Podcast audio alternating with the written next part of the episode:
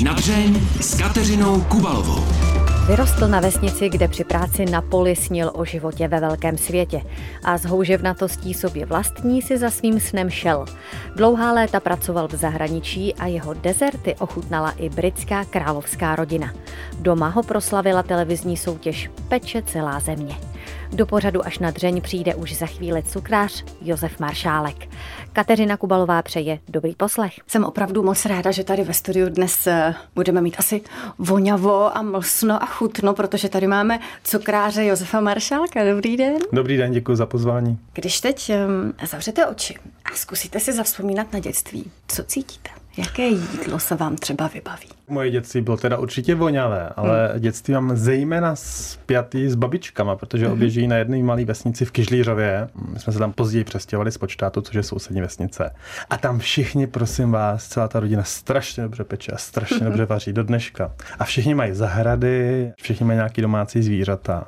Takže tam se vždycky dobře jedlo a vždycky to vonilo. A část toho dětství já jsem strávil v kravíně protože babička Josefka dojela krávy, 40 mm-hmm. kráv dvakrát denně. Takže já jsem ze zemědělských rodin a s tím je to dětství moje spjaté. Je voňavé, je krásné a já si myslím, že až do jisté doby, třeba do takového nějakého desátého nebo patnáctého mm-hmm. roku života, to bylo jako ukázkový dětství. Já se na to ptám, protože vy jste někde tak hezky vyprávěl, že jsou v jídle začarované vzpomínky.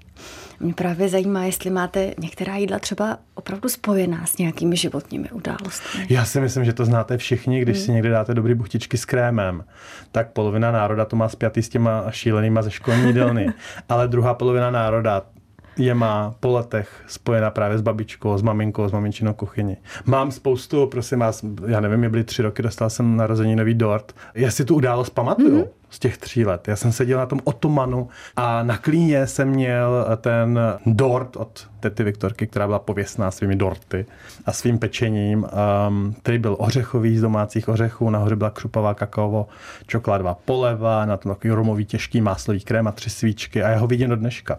A vlastně kdykoliv, to jsme natáčeli Peče celá země, odvysílali, kdykoliv tam někdo naklusal s ořechovým korpusem a s máslovým krémem, jo, tak mi to automaticky vracelo zpátky k tomu ořechovému dortu s tím máslovým krémem od tety Viktorky. Posluchači právě odešli do spíže alespoň pro kostičku čokolády. Jaké to je vyrůstat na vesnici? Co to člověku dá? A je něco, co mu to třeba vezme? Tak já jsem si toho nevážil, protože já měl pocit, že jsem se narodil pro víc než pro vesnický život. Já měl pocit, že jsem se rozhodně nenarodil pro zemědělství. To jste věděl hned. Já jsem tam strádal. V momentě, kdy jsem si uvědomil, že buď to chci eh, dělat výtvarno, anebo že chci péct, tak vlastně ono to úplně nezapadá do toho kontextu toho vesnického života, těch vesnických příležitostí. Takže vlastně já jsem tam jako člověk uvnitř strádal, jako ta bytost uvnitř. Uh-huh. Navenek to vypadalo všechno v pohodě, pořád jsem se jako smál, vykládal nějaký vtipy, chodil jsem do hudebky, ale uvnitř jsem měl pocit, že strašně strádám. Takže vesnice vám dá bezpečí, klid, dá vám těžkou práci, protože vlastně po revoluci, když probíhaly restituce, restituce a vraceli se majetky, tak dědovi a jeho rodině, to byl táta a jeho dva sourozence, přistal do Klína kus obrovský pole a zase les a, a zahrady a ty najednou byly chlívy plný dobytka a, a muselo se prostě vypěstovat od, od jara do podzimu pro ně spoustu krmě a sušit pořád nějaký seno a pořád nějaký obilí se seklo. Sadili se brambory, okopávala se řepa a pořád jakoby něco a když už to vypadalo, že s poslední vytrhnutou řepou to končí na podzim a teď bude třeba 4-5 měsíců klid, tak potom byly přezbírávky přehrávky, přehrávky, potom už hmm. nevěděli co, tak jsme vybírali zase kameny z toho pole, protože jich tam bylo milion, jsme se prakticky z toho pole neslezli. A v zimě, když už jste si mysleli, už jako zapadlo to všechno sněhem a už jste si mysleli, a teď bude ten klid. A ono se zase začalo jako řezat dřevo, aby bylo čím topit. Takže ten život na té vesnici je jako složitý, je fyzicky jako náročný, ale dneska s obrovským odstupem a po spoustu let, který jsem strávil v zahraničí, neměnil bych vůbec nic. A i ta těžká práce, která tam prostě pro toho malého kluka byla, pro tu jeho rodinu, já jsem tam nemakal sám, ale se všemi sourozenci a s bratranci a se sestřenicemi, tak to bylo jako ideální dětství. Všem bych to strašně přál, protože člověk si uvědomí, co je to fyzická práce a co všechno je zatím něco v životě mít a něco dokázat. Takže nic není zadarmo. A je to vždycky vykoupeno zase něčím jiným. A všichni ti, co si stěžují, to bych nahnal na pole. Jako do jednoho. Všichni ti, co mají pocit, že mají málo, že jim je ubližováno a že strádají v Evropě uprostřed 21. století, tak bych jim dal motiku a vyhnal je na pole třeba v minus 20 stupních. Rodina po vás nechtěla, abyste převzal jednou ten grunt a hospodařil? tak já myslím, že rodina brzo pochopila, že to absolutně nikam nepovede, že maximálně bych to pronajmul nebo prodal. Ale tyhle ty debaty nikdy neproběhly, protože naštěstí můj bratr Luboš, který je o rok mladší než já, tak ten se projevil jako velmi věrná kopie našeho táty, mm-hmm. otce, který zemědělec byl jako tělem i duší. Takže rodiče mi do toho netlačili. Vy jste to už před chvílí nastínil, že jste tíhnul k tomu umění, k tomu výtvarnu, ale to vám nebylo dopřáno. Nicméně, alespoň nějaké umění tam už od toho dětství bylo a sice hudba. Vy jste chodil devět let do Zušky. Na co všechno jste hrál? Nebo možná ještě pořád hrajete? Tak ono to vlastně začalo ještě před tou Zuškou, protože mm. já jsem zase nemusel chodit moc do školky, díky tomu, že po mně byli další sourozenci, takže mm. máma byla déle na mateřské dovolené, ale když už jsem potom šel do toho velkého oddělení, tak si mě paní učitelky vytipovali, že budu přednášet na takových těch různých národních výborech, jak se vítali občánci a nebo byly nějaké slavnosti mm-hmm. toho města, takže jsem vždycky něco recitoval. A nikdo se mě nikdy nezeptal, jak se vlastně cítím. Je mi to vždycky bylo tak jako trošku trapný se někde postavit a někde něco vykládat a, a recitovat. A měl jsem určitě obrovskou trému. Už jako dítě jsem to jako takhle cítil, ale díky tomu, že se mě nikdo na nic nezeptal, tak já jsem to nikomu jako nevykládal. A potom, když naklusala, to mi bylo 6 let, někdy na konci roku a byl jsem ve školce a naklusala k nám paní ředitelka Kršková, tak eh, se mi vytipovala jako někoho, kdo má hudební sluch a že od září teda můžu chodit do té hudebky. A já jsem samozřejmě chtěl klavír, protože klavír to je prostě jako nástroj nástrojů všech. A ona říká, ne, začneš harmonikou a teď se mi podívala na malíčky, říká, Ježíš, ty máš krátký malíčky. jak na té harmonice prostě došáhneš na to A. Já to jsou takový ty stigmaty, jak vás potom provází, provází celý život, protože já vlastně nevěděl, co to znamená. Oni mi to nevysvětlili. A teď ona řekla, a teď nedošáhneš na to A a já zase nevěděl, co to znamená. Takže takhle já jsem skončil na té hudebce, většinou se začíná na flétně, takže jsme podle Daniela prostě pískali na flétnu, mě to hmm. strašně nebavilo.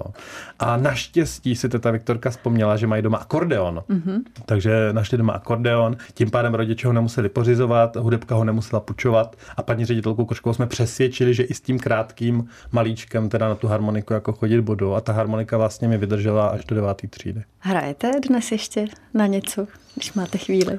Já když se jednou za čas dostanu ke klavíru, jo, tak si na něj asi zabrnkám. Ale hmm. pravdou taky je, že když jsem poprvé před třemi lety přišel poprvé k nám domů v Jižních Čechách, tak tam na mě ten klavír čekal a vlastně partner na klavír nehraje. On si ho pořídil proto, aby se na něj naučil hrát. Do dneška na něj nehraje, ale já ho vždycky chtěla, nikdy ho neměl. Ty jste učil na zušce, tak jak to, že jste ho to nenaučil ještě? No tak samozřejmě, ono to tak jako na tom začátku to bylo strašně ideálně, že nebudeme dělat nic jiného, než se učit hrát na klavír, ale na té vesnici je opravdu ty práci hmm. hodně a díky tomu, že já jsem se odstěhoval 200 km od domova a spoustu té práce pořád ještě vykonávám třeba v Praze nebo, nebo jinde po republice nebo po Evropě, tak toho času úplně moc není. Ono to dopadlo do takového extrému, že třeba doma jsem 8-16 hodin týdně, to jako není úplná radost. Takže teď pracuji na tom, aby to tak nebylo a, a tyhle ty velké prázdniny, co budou. Jak jsem se rozhodl strávit doma na vesnici, kolem domu, bazénu, na zahradě, pěstovat řetkvičky, rajčata, papriky a třeba si sem tam zahrát něco na klavír. Říká cukrář Josef Maršálek. My jsme tady eh, na začátku našeho povídání s Josefem Maršálkem vzpomínali na vůně jeho dětství a vy jste říkal, že do nějakých 15 let hmm. Eh, bylo to dětství vlastně moc krásné. V těch 15 letech ale, jestli se nepletu, tak získalo takovou trošku pachuť alkoholu, který jste tady nepil vy, ale vaše maminka. Ono je to jako komplikovaný příběh hmm. já vím, že jsem říkal do deseti a vlastně já jsem potom přemýšlel, proč jsem řekl těch deset. No, protože vlastně to byl ten uh, rok, kdy my jsme se přestěhovali z toho počátu na Kyždýřov. Jo? To byl ten rok, kdy proběhly ty restituce, navrácení majetku a ta uh práce na tom poli. A do té doby to bylo fakt jako dětství s velkým D. uh Potom to bylo jako ještě hezky, ale už tam bylo velmi mnoho fyzické práce a v těch 15 letech já jsem začal chodit na gymnázium, sestra měla pět let a to je takový ten první okamžik, kdy si ta rodina jako reálně uvědomovala, že máma má problém. Jo? A díky tomu, uh že máma měla problém, tak logicky celá rodina měla problém a nejenom ta nejbližší, ti, kteří jsme s ní bydleli v jednom bytě, ale i ta jako širší, protože všichni strýcové, tety, její rodiče, tátovi rodiče, všichni jsou na jedné hromadě v té vesnici. Dneska hmm. už se to trošičku jako rozuteklo, ale tenkrát, protože už je to přece jenom 25 let, tak to prostě ten problém byl. No, naše máma prostě šla do zaměstnání.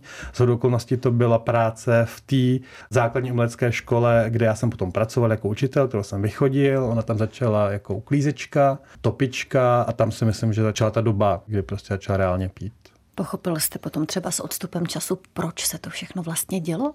Měl jste možnost si s ní o tom popovídat, nebo to už nebylo možné? My jsme měli tady těch, debat jako spoustu, hmm. tak reálně první část těch debat je o tom, že se to všechno popírá, takže vlastně všichni hmm. lidi kolem dokola mají problém, kromě té osoby, která ho reálně má.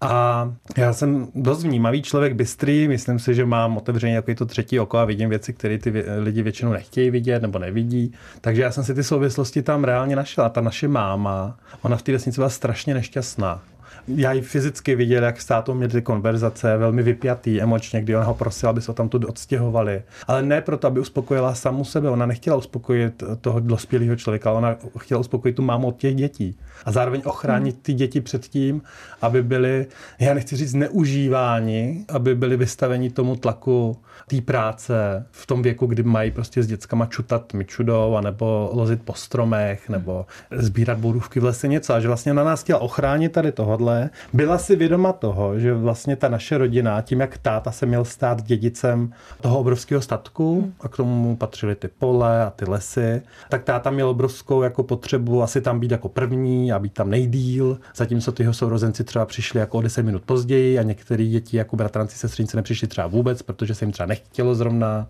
Ale my jsme tam museli být. A já si myslím, že jsme tam museli být právě, protože táta cítil tu tíhu toho dědictví budoucího a naše máma se nás prostě snažila ochránit a nedokázala to jinak ventilovat, než tak, že řešení našlo v alkoholu. Já ji dneska strašně chápu.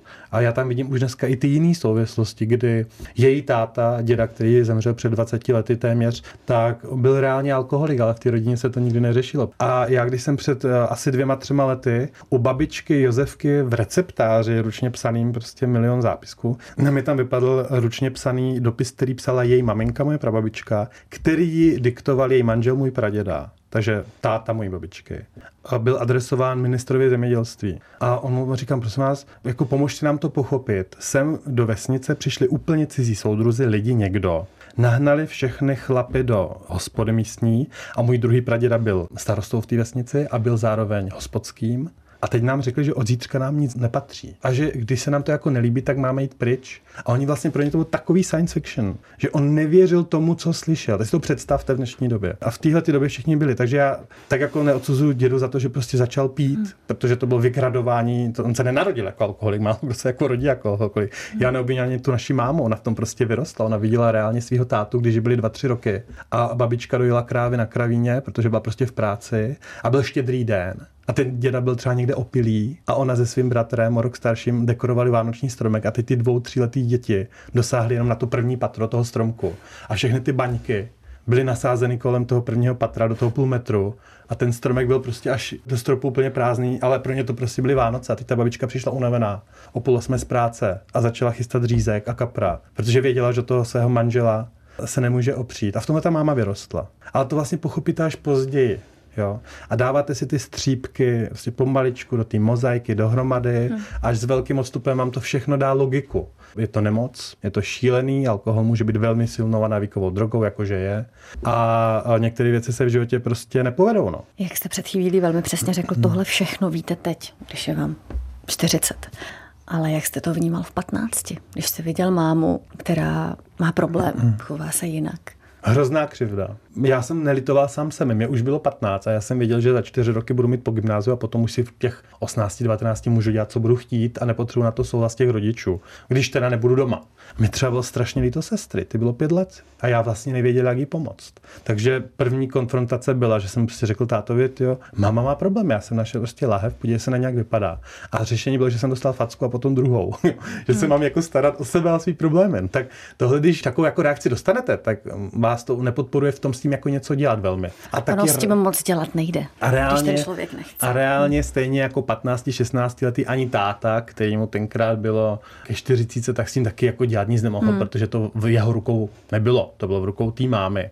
A v jeho rukou A maminka možná... neměla vůbec žádnou vůli se Já si myslím, nějak že z toho dostat. Spíš jako nebyla ochotná si to přiznat, jako reálný hmm. problém, ale zase, ona je to v té souvislosti s tím mým tátou. On tenkrát ještě žil jo, a ona ho takhle viděla fungovat. Ona to takhle neřekla nikdy, že táta pila, proto já piju. Jo.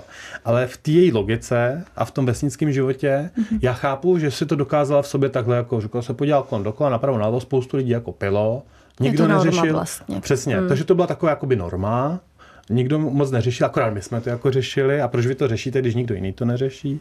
Máma byla přesvědčená, že děda byl jediný člověk, který ji kdy v životě opravdu miloval. Když vám bylo nějakých 20, tak jste tady všeho nechal. Všechny ty dobré věci, i ty špatné, o kterých jsme mluvili, a odjel jste pryč. Jak moc těžké to bylo? Tak ono tomu vlastně předcházel ten rok na té uh, hudebce, kde já jsem učil, protože to bylo takový to přání těch rodičů, mít doma pana učitele, ale já jsem prostě věděl, že takhle to nepůjde, že já bych jako člověk vykrvácel, takže jsem nechal na Moravě úplně všechno, všeho, nechal jsem tam plačící desetiletou sestru, která když mě státu odváželi na nádraží a měl batoh a v tom batohu měl pár cukrářských kuchařských knih, dva rondony, pár úplně základní, prostě nějakých kousků oblečení a ty mě vezli do hranic na nádraží a já jsem si sedl vlastně do vlaku a ona tam plakala, takže mi to chtělo vytrhnout srdce z hrudníku. A já jsem o 4,5 hodiny přijel do Prahy, to bylo někdy 3-4 hodiny odpoledne a já neměl kam jít. To byla ta srážka s tou realitou. Takže ten sen byl vypadnout z baráku a jít si za tím svým cílem, za tím pečením a dělat ty dorty a konečně prostě se sebe realizovat, ale vlastně já jsem přijel ty Prahy a teď nic. a nikdo tady nečekal a, a já jsem říkal, a co teď tady vlastně hmm. budu dělat? Když Kdy se z toho něco začalo klubat nějaké, alespoň malé něco? Já jsem tady v té Praze strávil tři roky, ale vlastně hmm. na tom na hlavní nádraží, jako co teď budu dělat?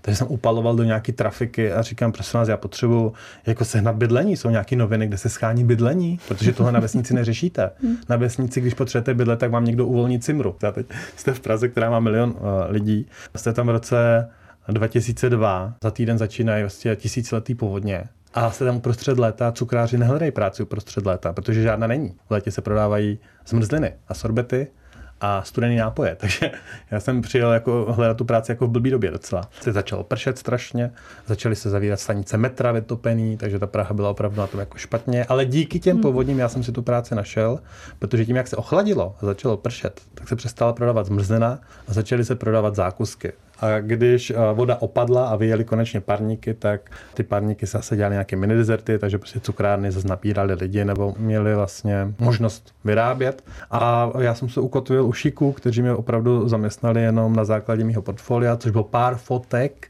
dortů, které já jsem nafotil úplně na nejvíc základní, šílený nějaký foťák, který jsem dostal k Vánocům od rodičů a na základě toho mě zaměstnali. Už tehdy jste měli jasno, že pojedete ještě dál do Indie, do Británie.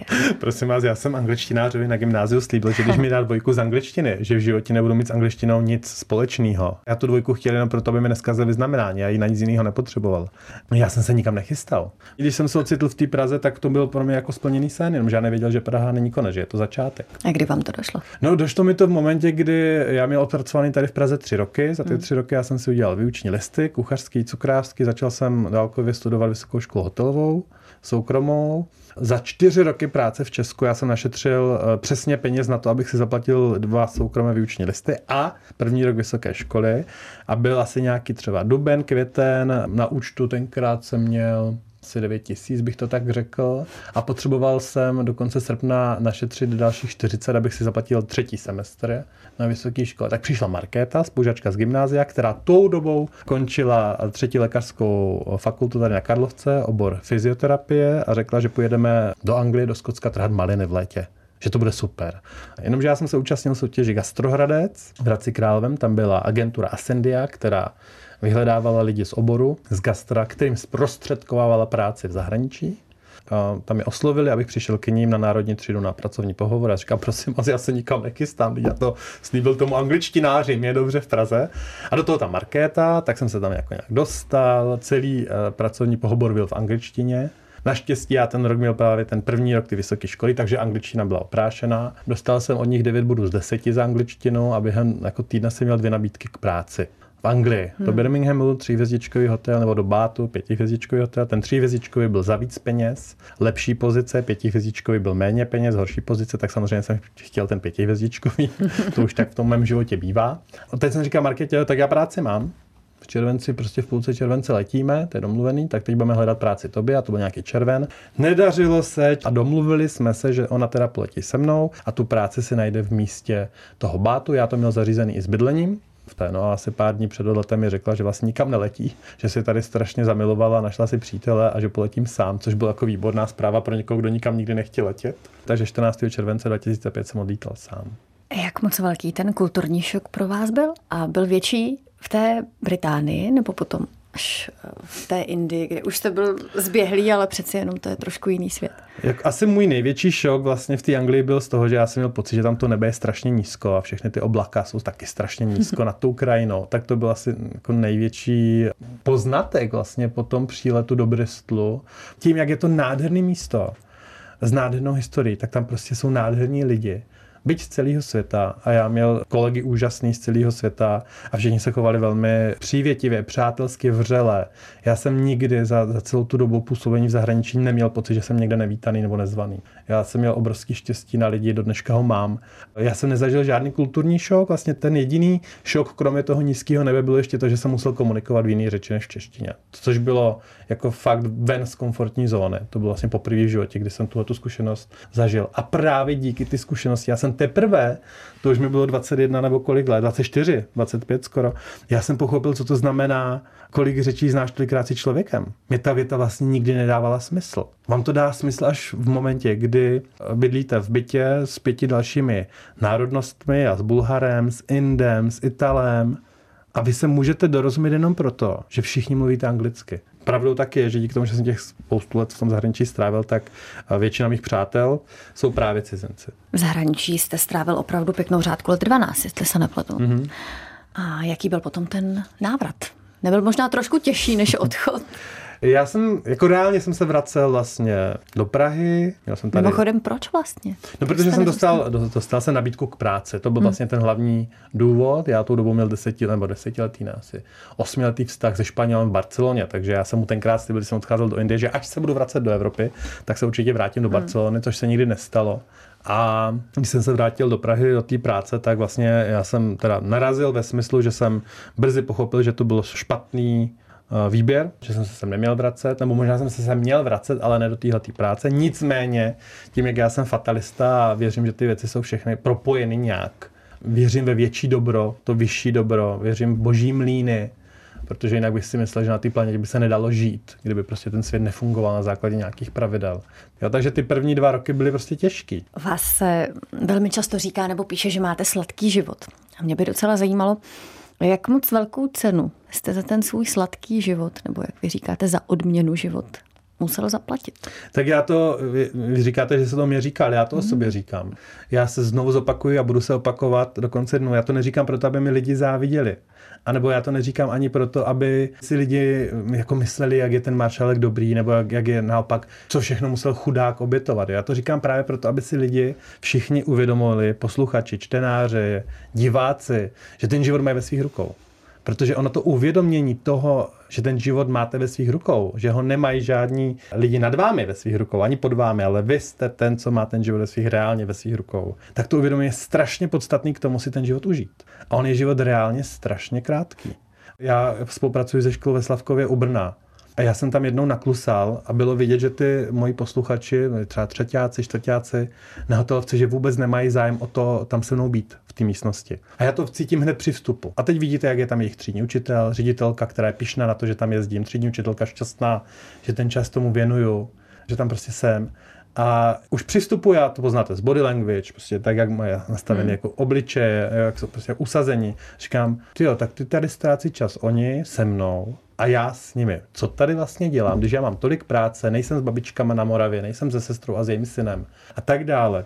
Tak já jsem říkal, tak vidím, že jsme tady všichni spokojení a šťastní, pojďte a uděláme si takovou, tak schválně. Kdo je tady na hotelce rád, kdo chcete v té gastronomii pracovat a vlastně třeba ze 30 lidí dva nebo tři. Říkám, vy ostatní, co tady děláte? Teď panika, že jo, na učitelích, na ředitelce. Říkám, co tady děláte? Vy tady akorát obtěžujete vaše učitele, ředitelku, mě. Já vám dám příběh, počkejte. Vám je tak říkám 17, 18, za život jste zažili 17 Vánoc. Jo? Každý rok jedny. 17, 18 Vánoc, z toho si reálně pamatujete třeba 10. Ty předtím jste byli dítě, že jo? nevnímali jste věci a tak dále. Kolik Vánoc si myslíte, že tady ještě na téhle planetě strávíte? A teď samozřejmě teď zbystřili všichni a teď říkám, tak kolik? A házejte čísla, já vás nebudu ty prosit na kolenou. A teď začaly padat čísla. 60 ještě, a 50 a 70 a 90, že tady budou prostě do stovky. Říkám, no vidíte, no a byly Vánoce, tátovi bylo 51 let, my jsme povečeřili, štědrá večeře, kaper, řízek, jsme se všichni objali, šlo se spát a pár měsíců na to byl po něm. On byl super zdravý od toho stolu. O nic nebylo. Ze zemědělské rodiny, zdraví, dobrý jídlo a pití, čistý, horský vzduch, nikdy nekouřil, zemřel na rakovinu plic. 52. Vánoce už nezažil. Jedno oko nebylo suchý. Já myslím, že to byl takový otvírák a teď říká, já jsem je v životě neviděl za tři roky potichu. Jsem říkal, proč je šetříte? Teď ty lidi jsou dospělí a ty jsou tady dobrovolně. Proč je všichni šetříte? Chodíte kolem jako horké kaše. Proč jim to neřeknete, o čem ten život je? Protože vy už to víte. Vy už máte doma tři děti, máte o ně strach, logicky, máte obavu, co bude, bude jídlo, bude válka, jak ty lidi budou fungovat. Proč jim to neřeknete? Jak to v tom životě prostě je? Říkám, běhnout rukávy a makat, jdeme do kuchyně vařit. a vařil se a byl klid, ale to vyčištění toho ovzduší bylo strašně důležitý. Jo? A ty lidi by se neměli moc šetřit. A takový to chodění kolem horký kaše, ono někdy trvá hodinu, ale někdy trvá 30 let. A to je strašně dlouhá doba na to zjistit v 70, že jste 70 let, jako proplítvala. Jestli není lepší žít intenzivních 30 prostě let naplno, užívat každou minutu, každou sekundu, objímat lidi, jako pít s nimi dobrý víno, mluvit o životě, o tom, jaký opravdu je, než si bát jeden druhýmu říct, že vlastně to dneska jako s tebou stojí za hovno. Protože to musí slyšet, oni to někdo musí říct. A když vy můžete jim to říct, tak potom musíte. Protože možná jste jenom jediný. Říká v závěru pořadu až na dřeň cukrář Josef Maršálek. Díky moc za to. Mějte se hezky a nashledanou. Nápodobně vás děkuji. No a já už jen dodám, že pořad až na dřeň si můžete poslechnout také jako podcast. A nezapomeňte se podívat i na videozáznam z natáčení. Kateřina Kubalová se těší na slyšenou zase za týden. Mějte se krásně.